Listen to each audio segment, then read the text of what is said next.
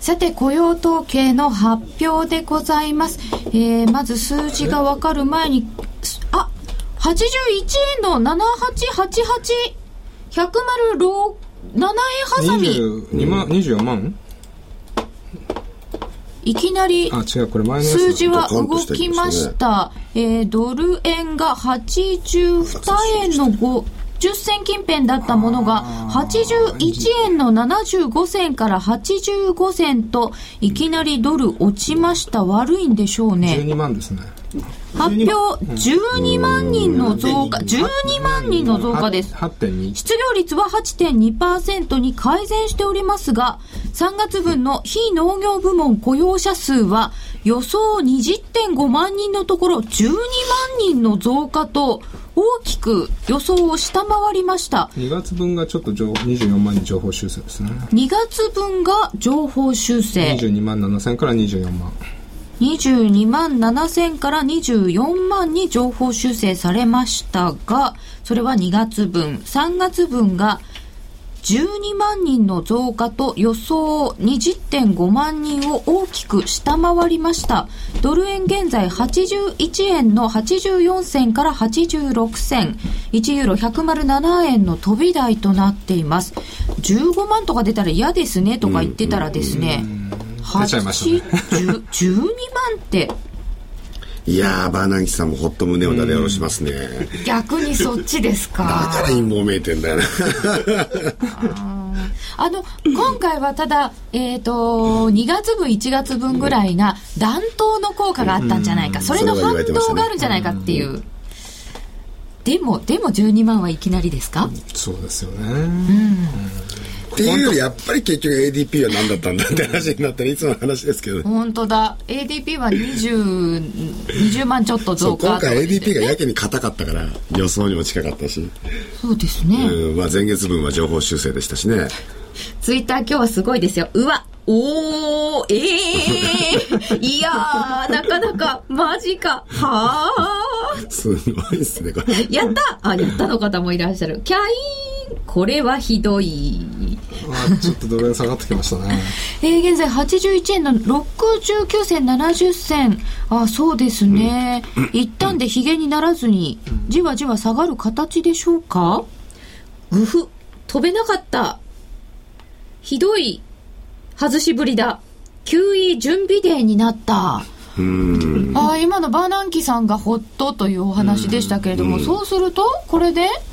市場の緩和期待は大きくなるわけですか。そうですね、市場の緩和期待が大きくなればバーナンキさんは何もしなくてもいいんですよ、余計なこと言わない方がいい余計なこと言わない、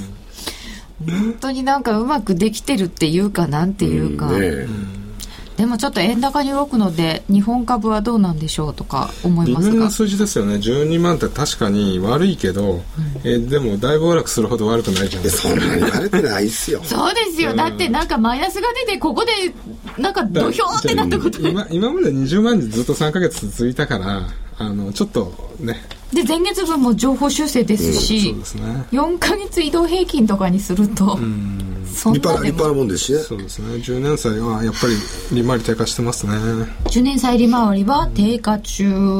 だから、この直前直後の反応、特に直後の反応にあんまりこうね、揺すぶられても困る、場合によってはまた戻る可能性あるし、冷静になって考えたら悪い数字じゃないじゃないなんてね、いう捉え方を後付けでしてくる人もいれば、あとはメディアがどう伝えるか、それによってまた人々の受ける印象も違うんでね。メディアの伝え方ってありますか、やっぱり結構ありますよね。あとあれですよね、実際に数字がちゃんと労働人口が増えたとか、そこら辺の細かいブレイクアウトが出てこないと、そうですね、中身も見たいところです。現在ドル円が81円85銭86銭、1ユーロ107円飛び6銭から当選、ドル円は先ほどから見ますと81円の65銭ぐらいからちょっと20銭ぐらい上に来ております。でも行ったり来たりっていう感じですかね、これは。やっぱり81円50あたりはね、硬いですよね。ここが先ほども伺っていた、そうですね、水準としてレンジの加減ぐらいですよね。とするとそのレンジ81円の50銭ぐらいをぶち破ってくるほど悪いとは思ってない、うん、ということなんですか。この後だから株式相場があれば下支えになるんだけど、うん、それがないっていう前提だともうちょっと下試してみようかっていう動きもね、うん、出てこないとは限りませんけど、ちょっとね今も目先82円が重くなっちゃってるから、うんうん、これで81円が丸割れちゃうとやっぱり来週ちょっと下押しですよね、うんうんうん、日足で見るとなんかじりじり円高方向に来ているような気がするのですけれども、うん、そうするともうちょっと下を見た方がいいですか。そうですね、抜けちゃったら僕は80円台ぐらいまであるのかなとは思ってるんですけど、って言っても80円ですね。そう、うん、だから水準面で見るとやっぱり2月初旬から3月半ばまでの上げに対しての調整っていうのは水準面で言ったらまだ全然十分じゃないですよね、うん、フィボナッチで言ったって 38.2% 押しはおろか、うんうん、まあ、半値押ししたって80円ちょっとなんですから、そうですね、でそこらぐらいまで調整しても普通ならおかしくないのに、うん、まあ、未だ、まあ、ある意味ではその高値持ち合いしてるっていう感じですもんね、うん、イメージ的には、38.2% 押しぐらいで81円ちょうどぐらい、そうですね、はい、半値で80円、そうですね、ということは今のところは、まあ、そういう面で言うと全然こうレンジの間、うん、そうですそうなんです、まあ、高値圏でちょっとまみ合ってるみたいな、うん、田島さんさっきおっしゃったようにだって80円台つけてまだ2円しか落ちてないじゃないですか、まあ、2円ちょいね、そうなんですけどね、うん、今までなかなかそんな2円とか動かなかったものですから動かれると結構ビクビクしたりして、でもそうですよね、だいぶ、まあ、2月から3月の半ばまでですから1ヶ月半円安方向に動いてきたんですよね。だからやっぱり為替オシレタ系で見ちゃうと間違うのは、うん、確かにその RSI とか、まあ、そのストキャスとかはだいぶ低水準になってきて、うん、まあその見方によっちゃ買いシグナルみたいなね、うん、解釈になるんでしょうけど、それはやっぱり為替相場においてはトレンドが確かにそのはっきり出る可能性があるので、うん、言えないのとやっぱりフィボナッチで言ったらまだ調整幅って知れてるから、うん、下でリスクがあってもおかしくない。あとはまあやっぱり3連休の特殊事情ってもありますしね、今回は。あ、そうですよね、うん、お休みでちょっと動くかもよっていうお話はあったのでした。アメリカ株がプラスにならないで東京週明けアジアタイムを迎えると、うん、とりあえずその間だけは一旦ちょっと下見るなんてね、うん、ことがあり得るわけじゃないですか。そうですね、でもそうするとまた今度日銀があるのでって日本株は言っちゃうのかな、うんうんうん、その辺ですよね、うん、だから6週2月の初めから3月の初めまで週足で6連投だったんですよね、うん、で日経だって10連投ぐらいしてたでしょ、うん、で調整しますよね、うん、別にって感じしませんね、うん、なんか調整しない方が怖いですよね、うん、本当はね、みんな同時に上げてみんな同時に今調整してるだけで、うん、日米の株価指数も下がってますってね、うん、ドル円もクロス円も調整してます、うん、なんだかリスクオフですねっていうのはそれはちょっと違うんだってね、うん、そこまでムードが悪いってわけではない。だから僕は3月20日ぐらいにワシントンにバーナンキさんと白川さんとキング総裁が集まったじゃないですか、うんうん、僕緩和3兄弟って言ってるんですけどあそこで多分田島さん言うように話したんですよ。悪かったらでも継続だからねみたいな、うん、じゃわかんないですけどね。だから結構そこでなんかいろいろ話したんじゃないですか、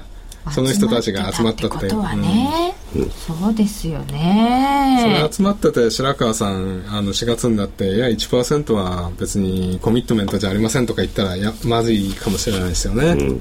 そうですよね。しかもなんか当面の目処とか言ってたのでもうちょっとしたら 2% って言うんじゃないかぐらいまで期待をしているのにもかかわらず、でもというか日経225の先物はちょっと下げてて9600円割ってきて9580円で100円安ぐらいになってますね、まあ、ちょっとこれはそうかもしれない、うん、ドル円が81円75銭76銭です。戻るかな、ロング入れたい、さすが雇用統計、週明けの日銀頼むで、落ち着くまで少し待つべ、株も下がるのかな。田島さん今晩アメリカないんですけど正式には、ね、これどうですか、うん、だから本来ならやっぱりね、バーナンキさんの真知を指して、うん、まあ、株高っていうことになったはずのところだろうから、うん、まあ、それがないということで週明け一旦東京マーケットは225を下げるだろうということで、先物でも今のところ売っとこうっていう動きが出るっていうのはね、これはしょうがないけど、その期間の動きをあんまり気にすることもないのかなっていう気はしますけどね。これもなんというかこうひげな感じ、一旦はというような、ここで円買い乗せしてって週明け日銀がなんかね、打ち出したら逆持って帰って大変なことになるでしょそれはちょっと怖いですよね。そんなおっかないことできるんだろうかっていう、うん、それはやりにくいな。でもドル円は81円の67銭68銭ということで、またちょっと下げたりしてるんですね、うん、下値は切り下げですか。してきましたね。飛べねえ豚はただの豚だそれは今日はジブリが紅の豚がテレビで放送されているので、先ほどから豚ちゃんのお話が出ている。最初ドルで動いていたのが今大きく黒線の売りになってきていますと、小林さんからいただいてます、うん、そうですね、うんうん、なんか投資家的には QE3 期待もあってさほど動揺もないねという方もいらっしゃいますね、うんうん、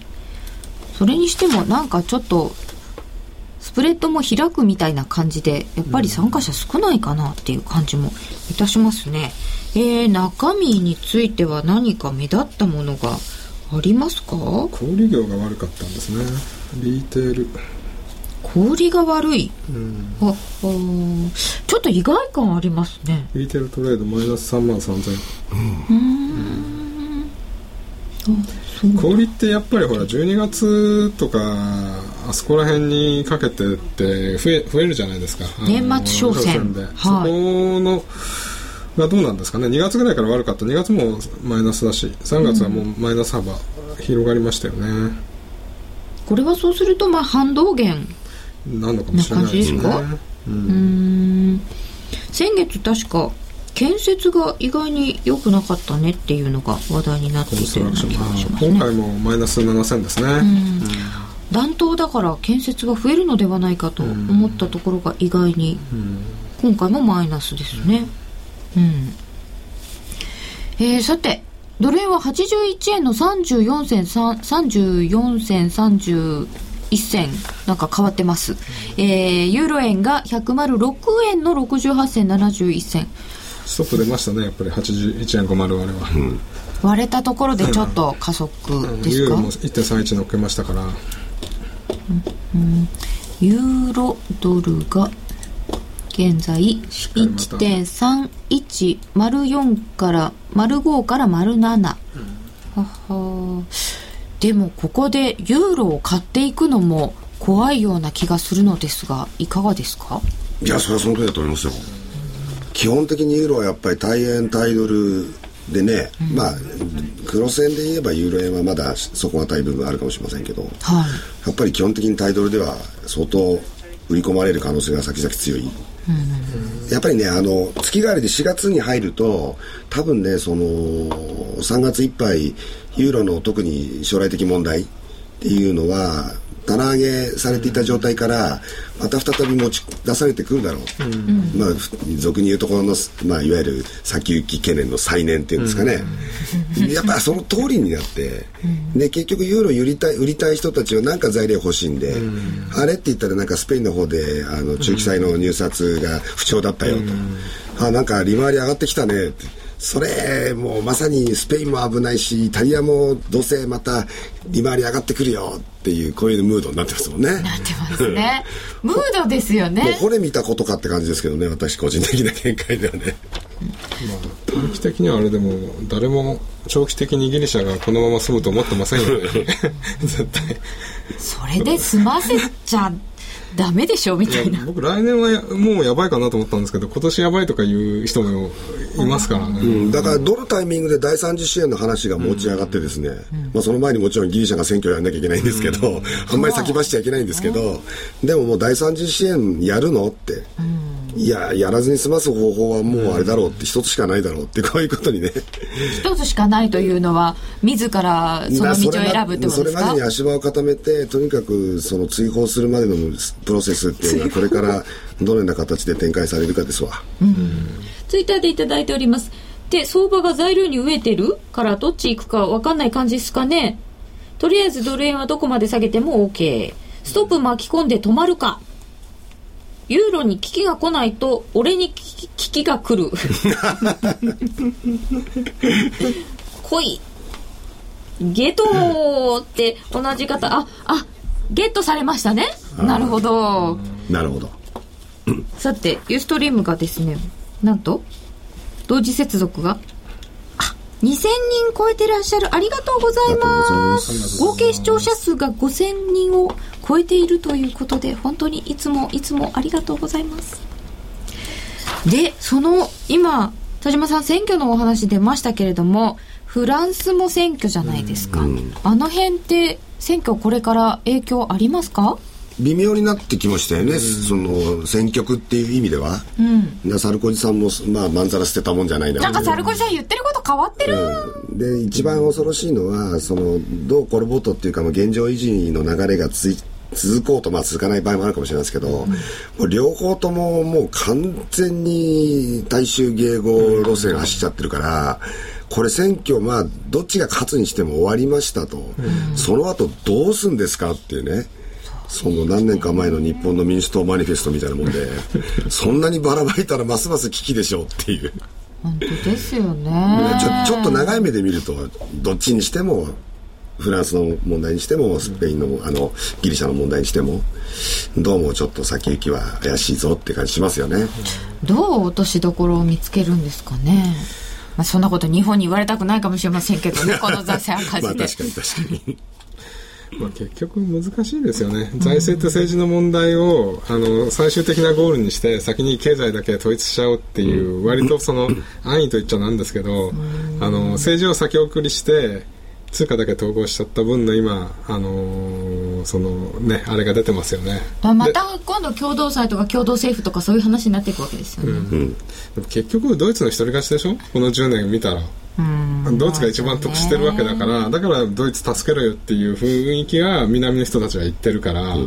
だからそこら辺が折り合いつけられないと、そこをなんとかサルコジさんがまあまあそうは言ってもと言って調整してたんだけど、サルコジさん辞めちゃうとちょっと調整役がなみたいな、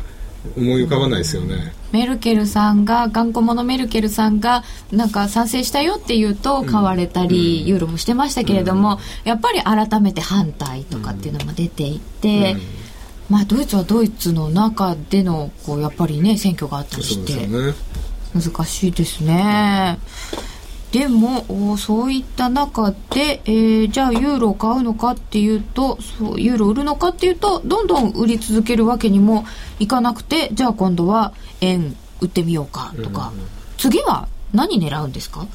大きなお金の人たちは大きな流れは円売りでしょうね、うん、やっぱり円売りなんですか、うん、だから結局2月初旬から何度も言うようですけれども、結局、まあ、特にドル円を中心にって言っても、値動きは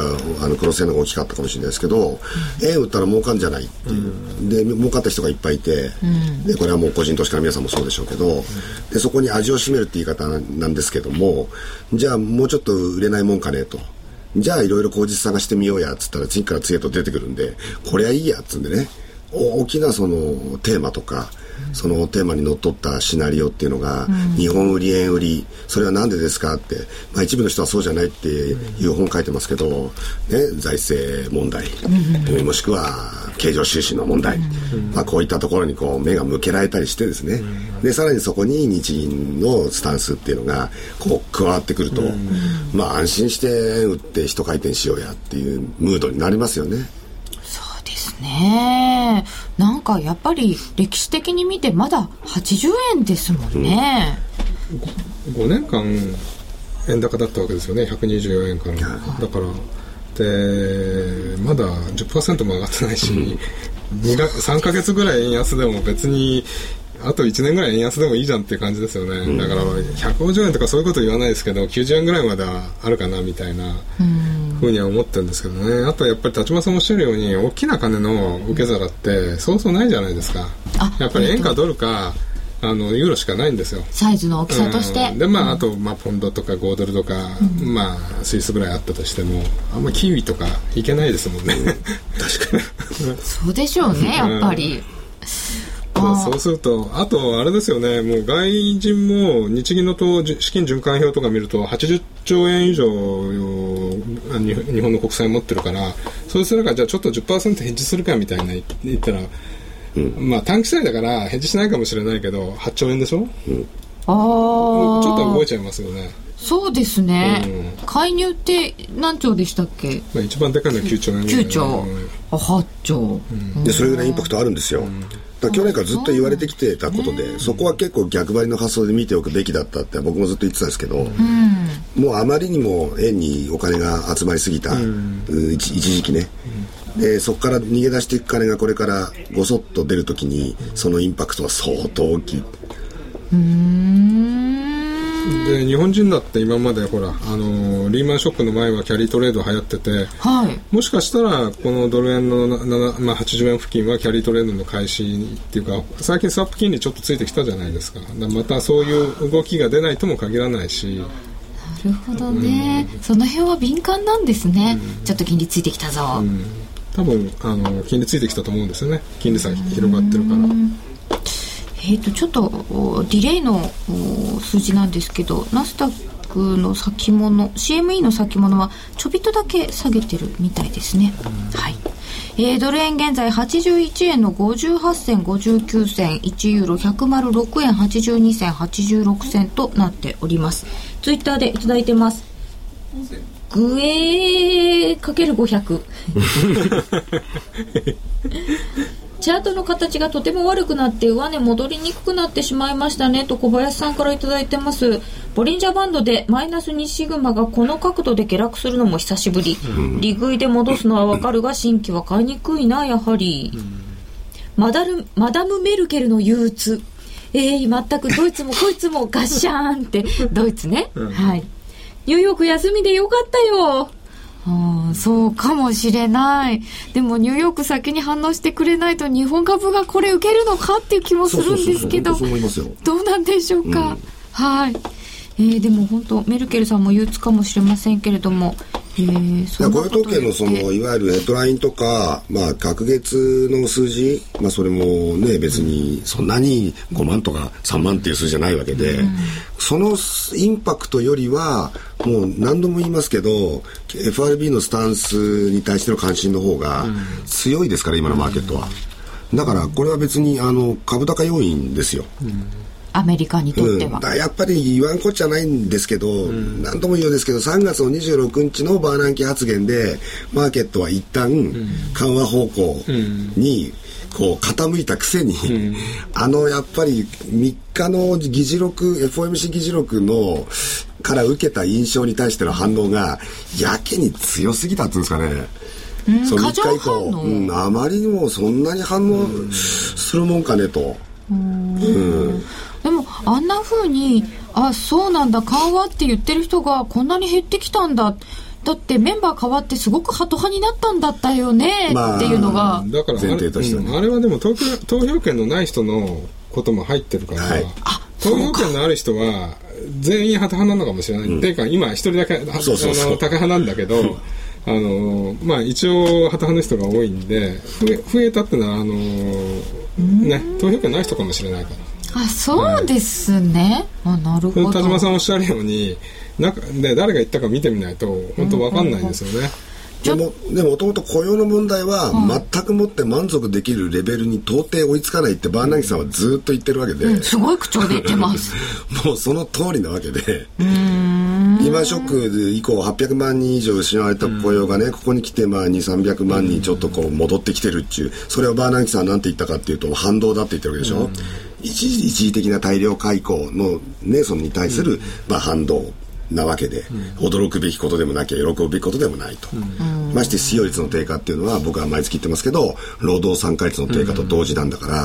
これはやっぱりあまり喜ぶべきことではない。そうするとデュアルマンデートの FRB としては、全然手を緩めるものではない。それはそうだと思いますよね。住宅価格が上がってないですし、FRB の完全雇用のターゲット 5% ですから、失業率 5% 以下なんで 5% きついですね。8% から 5% に下げるってかなりのことじゃないですか。いや、まだ時間はかかると思うんですけどね、とりあえずだから 7% 台に落ちてきて初めて、まあ、金融緩和の期間はっていう話になるぐらいの感じじゃないですか。 8% のうちにで金融緩和がもうおしまいとかいうのはちょっとね、早すぎ全然早すぎじゃあやっぱりマーケットが先走りすぎるんですよね、ここのとこね。だって不動産価格も全然上がってないじゃないですか、住宅着工ちょっと増えてるけど、まあ、でもなんかそれもズブズブに下がっていくかと思っていたので、あ、そこ打ったかみたいなので喜んじゃっていや、みんなやっぱり3年前大暴落したの忘れたんですよね。別に大暴落もうないけど、別に上がってないんだもんそうですね、ぬか喜びしたい気持ちは分かるんですけどねはいで、ぬか喜びをするものだから議事録が出た時ぐらいで、そんな古い話なのにいきなりなんか奈落の底のような反応してしまったりするなんで時代遡ってサプライズするのか全く分かんないけど、でも私たちが一番尊重しなきゃいけないのはマーケットだから、仕方がないですわねこれ。反応しちゃった限りはもうさて、現在1ドル81円43銭44銭、1ユーロ106円68銭73銭となってまいりました。先ほどからちょっとチャートの形が悪くなってるよというお話が出ておりますけれども、ドル円で見るともう一回こうチャートを見ていただくとどんな特徴ですか？何か気になるところありますか？ボリンジャーバンド？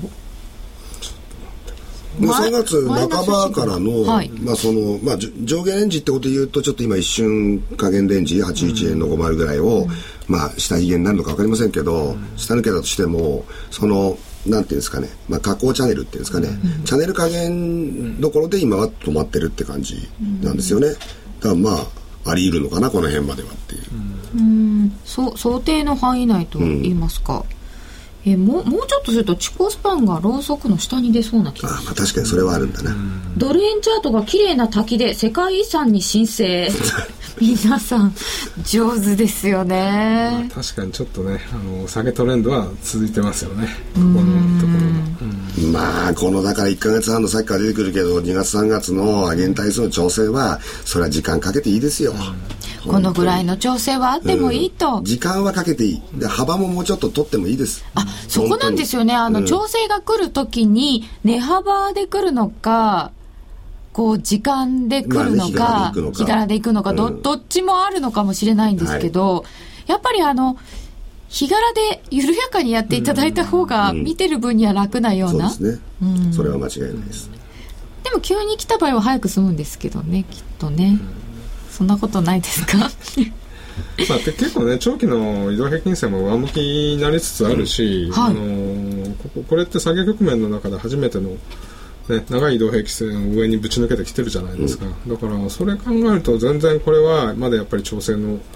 ゃないかなと思いますけどね。そうすると中長期的には、この番組では何度も出てきているんですけれども、ドル円っていうのは、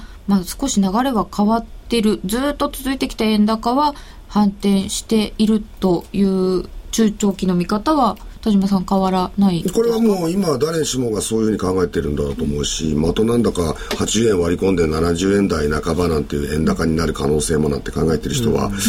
僕はいないと信じますけれども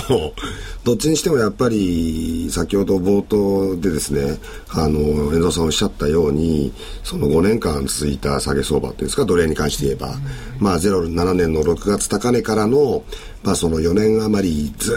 っと上値を抑え込んできた数々のレジスタンス、それはいわゆるレジスタンスラインであったり、あとはよく出てくるその一目の週足の雲、こういったものを2月にもう次々と上抜いてきたんですよね。でこれはもう要するにトレンドが転換した可能性が極めて高いってことを、も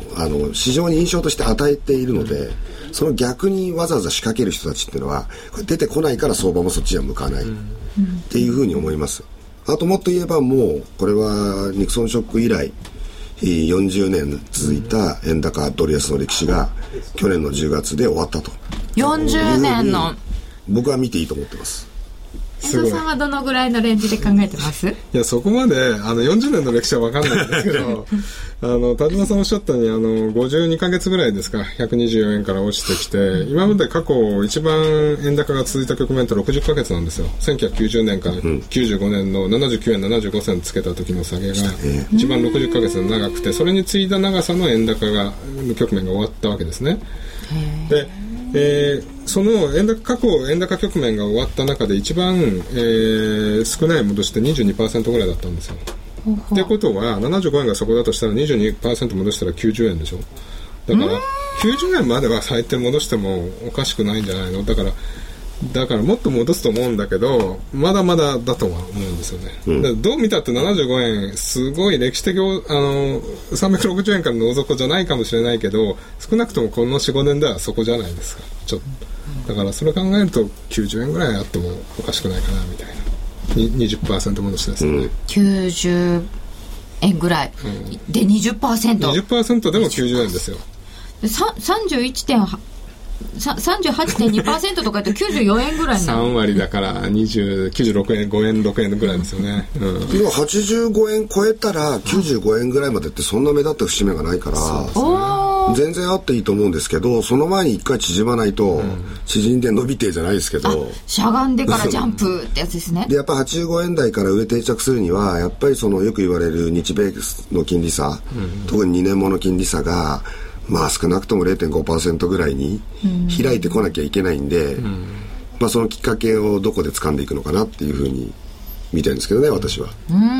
きっかけ、うん、きっかけになりそうなものって何ですかね。だから一回縮むとそこで新たな政策が出てきて、それが次の突破口を開くみたいな、うん、そういう流れでこの4月5月6月っていうのは見ておくといいのかなと思うんですけど、うん、やっぱり政治の動き、まあ、金融政策の動きあたりの方が動かすものになりますね、うんうん、だから QE3 やるかもしんねえしんねえしんねえって言い続けてる間はどっちかいうとドルにとっては弱材料ですけど、うん、もうやりますよって言ったらそれは本当にバイザファクトで、あじゃあ景気良くなるのはこうとこうドルこうとこうって話になるからと思うんですね。そのタイミングってくるのかなっていうところをちょっとしばらく注視したいんですけどね。そっち側に行きますよね、うん、行く時もありますよね。もちろんそうでなければもともと景気足元の景気は良くなってるわけですから、うん、それはもちろんまたドル買いの要因になるわけですし、うん、その前に一旦追加の政策挟むのかなっていう、うん、今そういう見極めが必要なところでしょうね、うん、さて現在ドル円は81円の51銭52銭、1ユーロ106円75銭79銭、ユーロドルは 1.309799 となっております。ユーロドルはちょっと前につけたところが 1.3111、 ここは抜けない感じになってますね、足元だけですが、うん、やっぱりちょっと高専の売りなんですかね、ユーロが伸びてこないですよね。その辺は素直で見ていいんですかね、うん、ユーロはやっぱり伸びにくいさて、ツイッターでいただいております。あ、今入っていらした方もいらっしゃいますね。大阪の方のイベントのユーストが終わったみたいですね。 ADP の数字は一体何なのと今月も毎度おなじみの反応をしてしまいました誰もがそう思ってるでしょう。本当にね、大体ね、いつも一緒じゃないですからね、 ADP と雇用統計と別にそうなんですね、うん、でもなんか一応同じことを見てるんだからもうちょっと方向性ぐらいはあってよとか思っちゃうんですけど、そうですね、うん、意味があるんだろうかと、うん、ADP のレポートにねことになっちゃいますよね。やっぱり今回動いたので、ツイッターでいただいてる方にスイスフランっていうのがポチョポチョ見られるんですけれども、スイスフランはどうなんですか。もう介入だからどうなるっていうものでもないのか。あんまり面白くないですよね、うん、1.2 にへばりついちゃってて、うん、でまあ今回もリスクユーロ裏だったからリスクオフで一度突っ込みましたけど、また介入でしょ。うん、あんまりほら介入しちゃうと値動きが日銀の時もそうですけど、介入して1日2日はあれでも結局値動きがこうシュリンクしちゃうから、はい、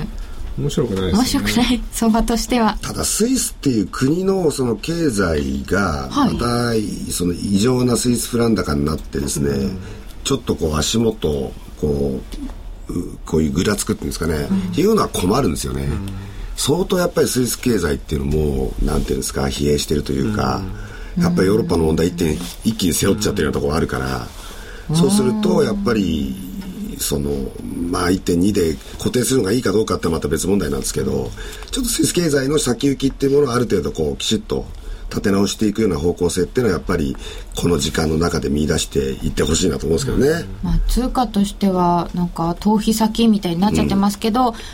一歩引いてヨーロッパの経済っていうところで言うと、うん、なかなか立派な輸出産業とか、そうなんですよ、ね、欧州経済そのものはやっぱりしばらく下振れを余儀なくされるということは結局それはスイスにとっても非常に厳しいことなので、うん そうですね、そこには ましてユーロ安スイスフラン高ですってなると、うん、もっと厳しくなっちゃうから、うんその辺のあたりってのはそうやっぱりね慎重に見てあげなきゃいけないと思うんですよね。さてフロアトレーダーさんはもう帰ったんですかね。今夜って欧米は休んでるんですよね。じゃあ誰が売ってるの、うん、こういう時ってインターバンクのディーラーさんとかってどうなってるんですか。昔はね欧州が休みだと例えばブローカーがいると、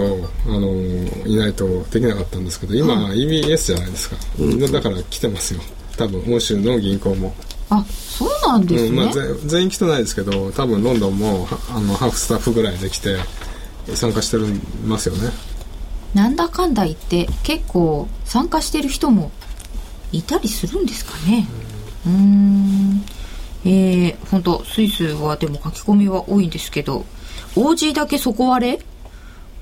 OG だけ底割れ5ドル円83円70銭ぐらいですかね。5ドル円も下げまして83円の71銭74銭5ドルドルが 1.0278 日経の1万円は長続きしなかったか過去形になっちゃったんですか9500円より下げ続けるには材料がまだ足りないような点々点そうおっしゃる通り株で言えば9500円より下って売り切れるの、うん、皆さん日経平均ご覧になっているようで、うん、どうですか田島さん。9500円の飛び台っていうのが直近目立った安値だから、うん、やっぱそのあたりまでの調整はあり得るだろうっていうのは言われてたし、うん、でそこに近づいてきたっていうのはもう当然の流れだと思います、うん、それ以下っていうかその9500円割れの水準っていうのがザラバラの中で一時的にあったとしてもそれはなんていう誤差というか、うん、まあオーバーシュートの部分だと僕は思いますけどね。だからって言ってまた1万円に戻してはい1万1000円ですっていうのもちょっと違うんで、うん、ここは何度も言うようですけど 4,5,6 月っていうのはやっぱりいろいろねさっきが出てるように大統領選フランス大統領選だギリシャ総選挙だってもちろん6月になると今度ポルトガルの国債の話が出てくるので、うん、やっぱりそうね上明るくってわけじゃないんですよね、うん、もうヨーロッパ本当に日替わりメニューでいろいろ出てきますもんね。遠藤さんは株ご覧になってるんですよね。株見てますね、はい、っていうか最近やっぱり株とか商品とか一緒に動きますから、うん、少なくともインデックスぐらい見とかないとダメですよね。そうですね、うん、やっぱりみんな一緒に動きますよね。株の人たちも最近為替見てますよね。そうもうすごい見てます、うん、昔あるファンドマネージャーの話聞きに行ったんですよちょっと前に、はい、したらその人は昔ロングショートだったのに、うん、今グローバルマクロですって為替見ないと株分かりませんとか言ってて、うん、おっしゃるとびっくりしちゃいましたけどね、うん本当ですね、それではここでお知らせです。アップストアの無料ファイナンスアプリで上位の人気 FX プライムの FX トレードアプリプライムアプリ S に今度は Android 版が誕生しました。シンプルとスピードを追求したプライムアプリ S は場所を選ばず瞬時に本格的な FX トレードが可能。簡単操作で将来の値動きを予測してくれるパッと見テクニカルももちろん搭載されていますよ。 iPhone でも Android でもご利用いただけるプライムアプリ S。 詳しくはユーストリームをご覧の方は画面上のバナーをクリックしてください。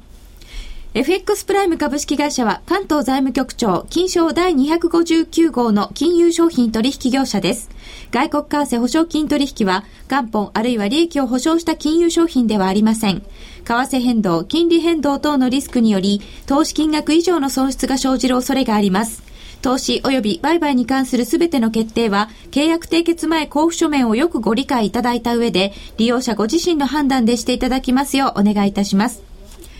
プライムのアプリ iPad 用も本日リリースされたそうです。どんどん便利になっています。名機と呼ばれるあのロングセラーラジオ、ソニーの EX5 が装いも新たに再登場。高級感あふれる大型ボディに大音量スピーカーを搭載。 AM、FM も受信可能です。卓上型ラジオ EX5 Mark II AC アダプター付きで税込み 18,000 円。お申し込みお問い合わせは 03-3583-8300 3583-8300 ラジオ日経事業部まで。黒沢は言う、映画に一番近い芸術は音楽である。数々の名作を生み出した巨匠の音楽や効果音へのこだわりを描いた黒沢明音の世界、黒沢監督生誕100年に発売です。 CD2625 円。お求めは全国の書店またはラジオ日経 03-3583-8300 まで。お届け返品などはご注文の際にお尋ねください。ダウンロード版1890円もご用意。ラジオ日経ホームページをご覧ください。夜トレプライムチャレンジ虎の巻。このコーナーは FX プライムの提供でお送りいたします。ここからは FX プライムの新感覚キャッシュバックキャンペーンプライムチャレンジをもっと楽しむためのコーナーです。今夜は FX プライムの高野康則さんは大阪からお電話でご出演です。高野さん、こんばんは。こんばんは。よろしくお願いいたします。よろしくお願いします。今日大阪のイベントにご出演されたわけですが、大阪はいかがでしたか？はい、いや、皆さん非常に熱心にですね、お話を聞いていただいたりとか、まあ、ちょっと数字が思わぬ数字だったので、一瞬会場がシーンとなりました。あ、わーじゃなくてシーンとなったんですか？そうですね、会場の皆さんで円安になると思われる方、円高になると思われる方っていうので、まあ、一応円安になる方の方が多かったんですね。そういう予想が。それでなんかじゃあなりますかねって言って見てたらいきなりドーンと来てしまったので、まあ、一部おーっておっしゃってましたけどだいぶ予想外れましたね。というか、まあよくあるパターンなんですが、またねじれ現象というか、うん、はい、あ、そうですね、失業率の方は改善という形ですね、はい、ちょっと全然数字が中身が見えていないんでではそれはまた後ほどということで、はい、はい、さてプライムチャレンジとは毎週 FX プライムが指定する取扱い商品通貨ペアを1回でもお取引いただくとキャッシュバックのチャンスが発生する抽選ゲームに参加できます。ちなみに来週のプライムチャレンジの対象商品は選べる外貨、通貨ペアは米ドル円、ポンド円、ニュージーランドドル円です。高野さん、来週のこちらの注目ポイント、はい、いかがでしょうか？そうですね、来週はまあ全体円絡みということでいいのかなと思ってるんですが、はいはい、10日に日銀の政策決定会合がありますので、ここでですね、何か追加的な緩和策が出るのではないかという期待が一部にあるというふうに思いますので、何もないということになると、ちょっと円の買い戻しが出るのかなと思っています。90で日銀金融政策決定会合があります。はい、やっぱりここが注目ポイントですか？そうですね、ただこれはまだなんていうんですか、前哨戦って言ったらおかしいんですけれども、うん、本番は27の、決定会合だと思うんですね、本来は。はい、展望レポートとともにですね、大胆な金融緩和策が発表されるというふうに海外のヘッジファンドなんかは思っているので、はい、まあ、これがその期待がもし裏切られることになると、ここまで、まあ、かなりその2月ぐらいから、まあ、今日はちょっとまた巻き戻されてますけれども、円安が進んできたのがちょっと話が違うぞということになる可能性が高いかなと。ですから、まあ、来週の10日の日銀の発表の仕方とそれに対してマーケットがどういうリアクションをするかによって、そのまた27日のことが占えるのかなと思います。なるほど、さて今週分のプライムチャレンジの抽選ゲームの権利取りはまだ間に合います、はい、取引期間は明日4月7日土曜日午前5時59分までです。お急ぎください。なお今週のプライムチャレンジは対象商品選べる外貨で通貨ペアは米ドル円、ユーロ円、豪ドル円です。明日の朝までにトレードしようと思っている方には高野さんいかがですか？ちょっと難しいんですよね、うん、もうこういう話はだいぶそちらでも多分出たと思うんですけど、今日は基本的にはお休みの日なので、はいはい、何を間違ってか為替の相場だけあるというか、あと債券も短縮取引でやってますけれども、株がないんで今日の数字なんか見てもですね、ちょっと動きにくいですよね、うん、ですから特に夜中2時過ぎてくるとですね、非常に薄くなる可能性があるので、そうすると動かなくなってしまう可能性の方が高いと思いますから、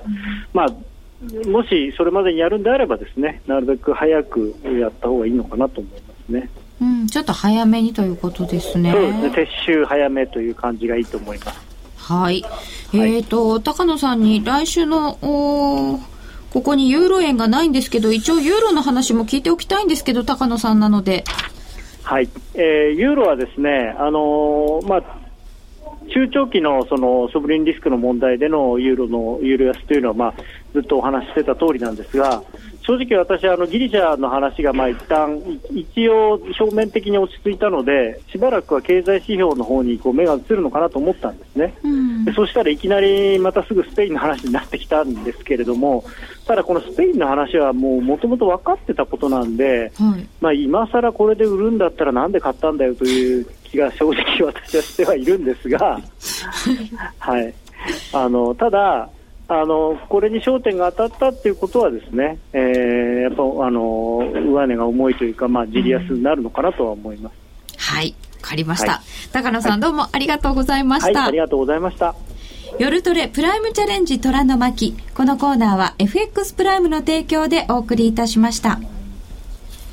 FX 取引なら伊藤忠グループの FX プライム。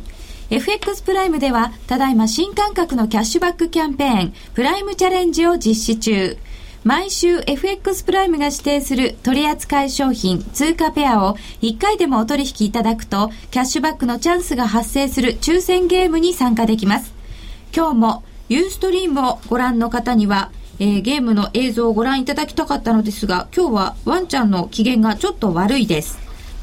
毎週トレードしてプライム君をご覧になってください。なお次回の対象通貨ペアはドル円、ポンド円、ニュージーランドドル円です。まずは FX プライムで口座を開設し、プライムチャレンジでワクワク感をお楽しみください。口座開設はラジオ日経の夜トレ番組ホームページなどに貼られているバナーをクリック、もしくは FX プライムと検索してください。FX プライム株式会社は関東財務局長金商第259号の金融商品取引業者です。外国為替保証金取引は元本あるいは利益を保証した金融商品ではありません。為替変動、金利変動等のリスクにより投資金額以上の損失が生じる恐れがあります。投資及び売買に関するすべての決定は契約締結前交付書面をよくご理解いただいた上で、利用者ご自身の判断でしていただきますようお願いいたします。気になるレースが今すぐ聞けるラジオ日経のレース実況をナビダイヤルでお届けします。開催日のレースはライブで、3ヶ月前までのレースは録音でいつでも聞けます。電話番号は 0570-0084600570-008460 0570を走ろうと覚えてください。情報料無料、かかるのは通話料のみ。ガイダンスに従ってご利用ください。金井さやかの90日で仕上げる TOEIC テストステップバイステップコーチングの CD が完成しました。500分にも及ぶ音声ファイルとボリュームたっぷりの PDF ファイルが1枚に収納。しっかり確実にテストに向けた指導を受けることができます。価格も5250円とお買い得。お申し込みはラジオ日経通販サイトのサウンロード、または東京 03-3583-8300 ラジオ日経事業部まで。送料無料、お届け返品についてはご注文の際にお尋ねください。さてドル円が81円53銭54銭、1ユーロ106円67銭71銭です。ツイッターでいただいています。しまった、ポジ持ってしまった、どうなるかな。ここまで酔っ払ってもポジらない自分を褒めてあげたい。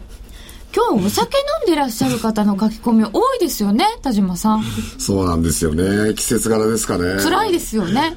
花見の日とか行ってらっしゃる。本当にね、酒によってポジるとね、結構大変なことになるんですよね。やったことあります？結構大胆になりますよね。やります。僕ね、お酒あまり強い方じゃないんで飲まないんであれなんですけど、雇用統計とか昔貿易収支の時はみんな飲んで帰ってきたんですよ。だから結構大胆な感じですよね。ディーラーさんたちってば、欧米がイースター休暇なら東京市場も花見の日で休みになればいいのに、うんうん、イベントが終わったから満月の下で夜桜見物しようかと思ったけど、結構寒いな、どうすっかな、はい、そうなんですよ。お花見の季節ってね、結構寒いんですよね。はい、では改めて3月の雇用統計、アメリカの労働省が6日に発表した3月の雇用統計によりますと、失業率は 8.2% と前の月から 0.1 ポイント低下しました。ただ雇用回復の目安となる非農業部門の雇用者数は前月比12万人の増加と、市場が予想していた平均である20万人程度を下回りました。アメリカ労働市場はなお底堅い回復を続けているものの、雇用創出のペースは減速した格好だと日経は書いております。失業率は2009年1月以来3年2ヶ月ぶりの低い水準になりました。雇用者数の増加は18ヶ月連続となっております。民間部門全体で見た雇用者数は前の月に比べて12万1000人の増加、自動車部品を中心に製造業の伸びが高まった反面、サービス部門は9万人の増加と鈍化しました。前の月はおよそ20万人の増加でした。小売りが前の月に比べて3万4000人減らし、交通もやや振るいませんでした。比較的順調に雇用を伸ばしてきた教育、保険なども増加幅が小さくなり、全体の伸びが高まらない結果となりました。歳出抑制などの影響から政府部門は前月比でマイナスに転じました。民間部門が12万1000人の増加、製造業の伸びは高まったけれどもサービス業が鈍化した、ということですが、そうですね。保険とかそういうものって今まで結構いっぱい増えてたんですけど、そこの部分がやっぱり減速してますよね。これまで増えてきたところが、そろそろある程度の水準まで増えましたよっていうことですか。普通に考えれば当たり前のことですし、結局いろいろ見てたらまた労働参加率 63.8% とかっていうですね、これって30年ぶりの低水準だっていうことなんですね。30年ぶりだからやっぱり働こうっていう気持ちや意欲やその求職活動行動をやっぱりまだ再開できない、諦めちゃってるっていう状態が続いてるってことなんですよね。ただですね、アメリカは中国なんかに出してた工場を戻したりもしてるじゃないですか、GE が先月戻したのがちょっと象徴的なのかなと思ったんですけれども、こういう動きってどうですか？でもそうですね、フォードが中国にまた工場を作るんですよ、そういうのもあるんで、田島さんおっしゃるようにまだ雇用800人かける900万人失われて300人しか戻ってないってことは600人ぐらい確か失業者がいるわけじゃないですか。そうですよね。それがまだやっぱり重いですよね。でそういうパートタイムの人とかのも含めた U6 失業率というのはまだ 15% ぐらい去年2月は 14.9% だったんですが、だから潜在的には 15% ぐらい失業してるってことなんですよ、アメリカも。これがやっぱり戻ってこないとダメですよね。 15% の失業率ってすっごいことですよね、結局まだまだ回復なんていうのは遠い先の話なんですけど、でもやっぱりいつも言われるようにユーロとドルと円は弱い者競争は相変わらず続けてて、でドルに比べりゃそれはユーロや円のがよっぽど弱いでしょうという状況で、もともとは円が一番強かったわけでしょうけどね、それが逆転してきたから、うん、その調達通貨であるっていう意味っていうのは今はあんまりないんですか？まあ少しずつまたね、そのキャリートレード云々って話は出てくるのかもしれませんけど、今はその発想よりは、まあむしろまあどんぐりの背比べだけども、あえて言えばどっちの方が背が高いのっていう、強いものじゃなくて弱いもの比べそういう中で、どっかに頭の片隅に、だからこの現実っていうんですか、アメリカの雇用の現実っていうものをやっぱりその置いておきながら、でも通貨ペアっていうレベルで見ると、そこにはやっぱり温度差っていうのが当然あるわけだから、上に行ったり下に行ったりするよと。で大きなベースとしてはやっぱり円はちょっと弱いよねというふうに見ておけばいいんだと思うんですよね、まあ、確かに景気は少しずつ良くなっているというふうに聞きますが、いただいてます。本当だ、飲んでポジって痛い目合ってます明日は夜桜に満月が映えますねドル円というしだれ桜を眺めてます。おつだなうまいなうまい。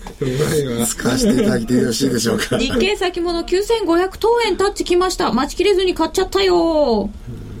月経感なう。みんなずるいよ。225の先物は9540円。あ、9500等円まで入ったんですね。